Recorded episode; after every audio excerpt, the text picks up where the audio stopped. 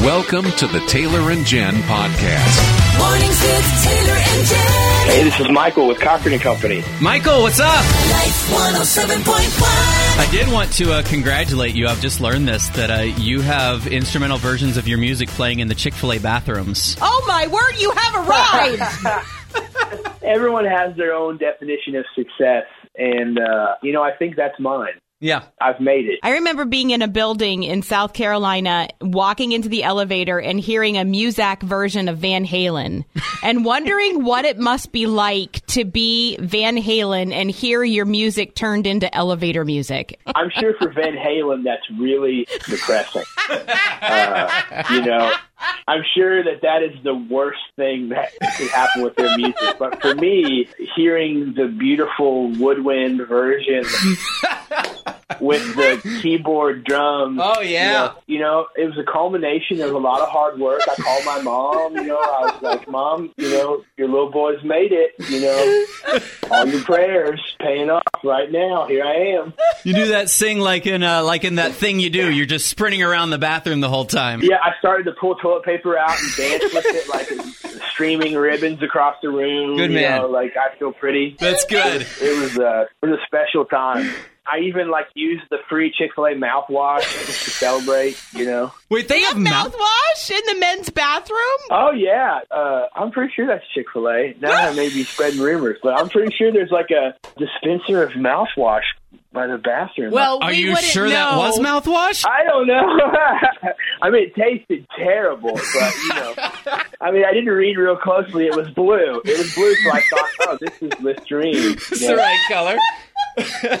so this, uh, as you can tell, we're, we're a very very serious program. Yeah, we ask are. the important questions, and so uh, we we were just having a conversation about this this morning that fifty six percent of parents fed their children mac and cheese for breakfast during the pandemic. And Kraft found out about it, so they are now marketing mac and cheese as a breakfast food for a limited time Wow. only. Your thoughts on mac and cheese for breakfast, please, Michael. Especially in 2020, there are no rules. It's true. So I feel like if you want to have pancakes for dinner and mac and cheese for breakfast, you know, maybe you could put some bacon in it. I mean, that feels breakfasty, right? Are you an anything goes for breakfast kind of guy? Yeah, you know, honestly, I'm so used to touring where you're up late and then you kind of sleep in a little bit. So it's anything goes. Yeah, it's peanut butter sandwich, it's a banana, it's leftover pizza. Oh, oh, oh, no, no. Did you just say you eat it cold? You eat pizza cold? Oh yeah. Uh, Oh, another That's one what- of you. that's how you got to do it. When I was in college, I would buy extra pizza on Saturday night just so I would have some cold for the rest of the week. That's the way I to do can't it. believe it. I'm Another so one proud of you. I love it. it's delicious. I do not do cold pizza. wash it down with orange juice, you know, and milk in the Oh morning. yeah. Pepperoni and OJ. That's right. That's right. It's a lot of acid. There's a lot of acid. Oh my goodness. So when you're eating mac and cheese, do you eat it with a spoon or a fork? Out of curiosity. You know, it probably depends on the kind of mac and cheese. Kraft mac and cheese is fork worthy. You know, it's Yes, it is. It's real good. It's not real soupy. Now, if you got like church potluck dinner, and you know Hazel brings her real soupy Velveeta mac and cheese, you're probably going to need a spoon to get all that goodness. I had never thought about that, but that is you are absolutely correct on that. Well, you got to use that spoon to get every little bit of that cheesy Yeah. goodness. I'm a long time listener, long time eater. You know, um, so I've I've been around the block with these church dinners. A little bit. Sounds like it. Yeah, you know what's up. It can be pretty scary though, you know. I mean, we've had incredible church food. We've had we've had some food that, you know, it ain't always good just 'cause it's free. I'll- No, no. okay, we should probably talk to you about something other than food. Yeah. Well, I mean, I was I was fascinated watching your tour of my house tour because that is like the best idea ever during quarantine. He was so excited we got to tour your bathroom. Yeah.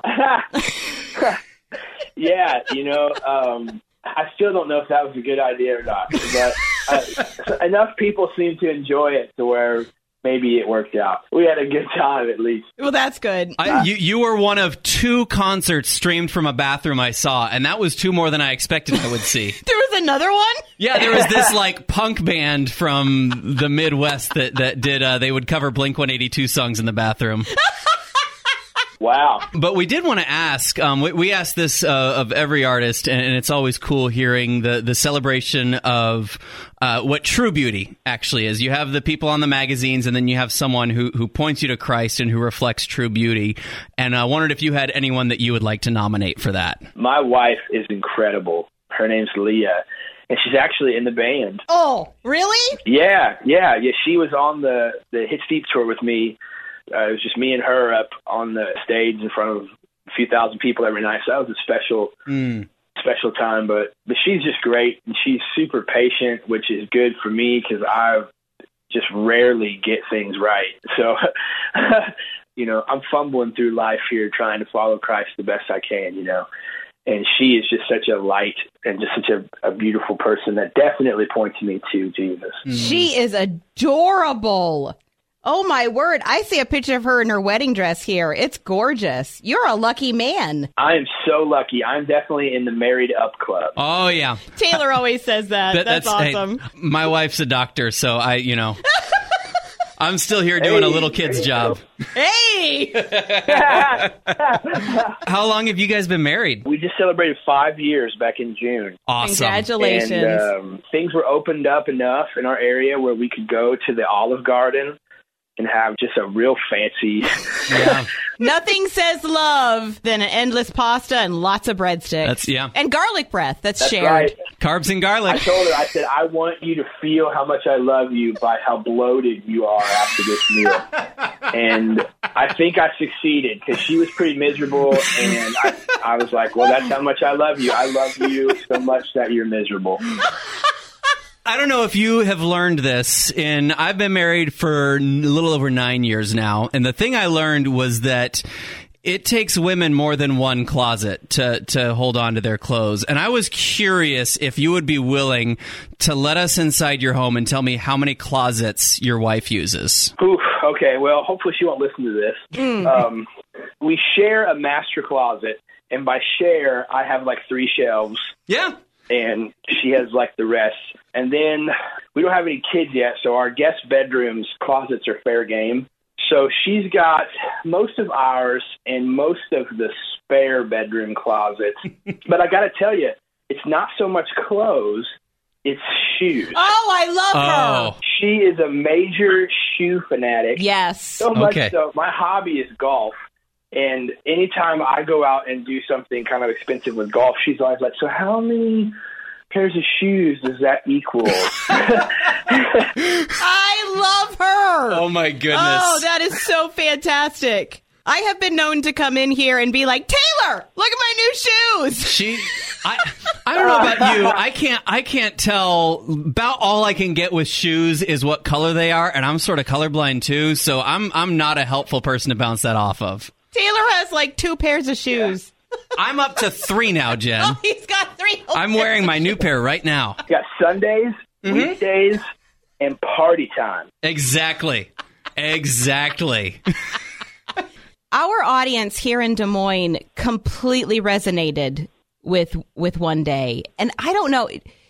Isn't it awesome, Michael, how God directed you to write and release that song right before a global pandemic hit and people needed to be reminded of hope? Absolutely. You know, we wrote that song. I just ran across a picture from the day in the studio. We wrote that song on January 24th of 2019, Wow. and we never could have imagined Yeah. how God would use that song in this season. I was in ministry and, you know, I had just had several people from my church deal with cancer. And just over the holidays, I'd visited, I don't know how many people in the hospital that, you know, they didn't know if they were going to make it through New Year's, you know. Another writer in the room, a member of his family, his wife actually, was just dealing with a lot of health trouble. And we were just down. Everyone in the room was just like, yeah, I don't know what to write today. And somebody made the statement, you know, it's not always going to be like this and that just sparked it and we started riding towards the hope past all the pain of the human experience and to see how god used that song and those lyrics a year and, and a half later you Yeah. know it's truly his sovereign hand and he just did it all it's just a blessing for us to get to experience that ministry through the song It has been a personal favorite for me, but also just like every time it came on, it was such a huge encouragement. So we are super thankful for that song here. Yeah. And as I said, our audience really, Yeah. really resonated with it. It was it was one of the favorites, continues to be too. So it's not losing any of its poignancy with people here in Des Moines anyway. We all need to be reminded that one day we're not going to be dealing with all this. Absolutely. I've never been more ready for heaven than I have this year. And Yeah. I think, you know, I think that's what God is doing in all of our hearts. He's just reminding us, like, there's something beyond this earth. Don't get too comfortable here. Uh, you're called to something better. It's interesting that you bring that up. Taylor and I have often discussed how comfort is the bane of Christianity. Oh, yeah. And when we get too comfortable, we start to forget what we're here for. God is really making us uncomfortable this year. And really, it's an honor because it's kind of woken us up. We're seeing so many Christians think outside the box. So many Christians get rejuvenated in their faith. People questioning is okay because I think on the other side, that just means people on fire for God. Mm-hmm. But it took him making us uncomfortable, which I'll admit I don't care for. I, I don't, I don't like not being comfortable. Absolutely. It's always a grace of God to shake us up from things, you know, and to reveal things that we need to change, to prune us some, you know, like in the book of James, it says, Count it pure joy, brothers, Yeah. when you face trials of various kinds, because you know that that produces character, which leads to hope. God's doing that in all of us. He's allowing us to walk through these trials, and it's His grace that's doing it. It's not punishment. It's His grace making us more like Christ and preparing us for what's next. It's hard to look at it as grace sometimes, but it sure is. Yeah. Hey, out of curiosity, you said you guys don't have uh, human babies. Do you have any fur babies? Oh, we do. Yes, we have a dog. She is four years old. She's an Irish Setter Golden Retriever mix, Oh, and uh, so she's got reddish fur. So we named her Lucy after Lucille Ball because we love I Love Lucy show. Oh my goodness. oh yeah. That's great. So, have you ever brushed Lucy's teeth? I never have. We never brush her teeth. When she was a puppy, we gave her like the healthy teeth type bone Mm-hmm. thing, but we've never got in there and really gone to work on her teeth. I don't know if that makes us bad dog owners, but I know It that makes you normal. yeah. it makes you Yeah. normal. My vet would have a stern lecture for you. Um, yeah, we both got lectured by our respective vets about the fact that we never brush our, our dog's teeth. And it ended up costing Oh, us a lot of money Yeah. because our dogs had plaque buildup. This is turning into like an ASPCA commercial. Spay, neuter, and make sure you brush your dog's teeth. Those are the three. Sarah McLaughlin. Oh my goodness, dude! We could talk to you for hours, but uh, I'm sure you've got a family and work to get back to, Well, thank you guys so much for having me on. I've loved talking with you. It's been so fun. dude. Yeah, appreciate you calling in. Yeah, thanks, and and keep cranking out that music. Yeah, it is we it's love it. touching a lot of people, Michael, in ways that you probably won't know until the other side. Thank you so much for that encouragement. We're going to keep trudging forward and we're going to keep sharing what God puts on our heart. And thank you all for partnering with us Yeah. on it. It just means so much. absolutely. Our pleasure, just like they say at There's Chick Fil Full A. circle, right back to Chick Fil A. Hey, that is how you run an interview right there. that is it. Got a bow on it. This has been the Taylor and Jen podcast. You can hear more from Taylor and Jen weekday mornings oh online at life1071.com or on the Life 107.1 app.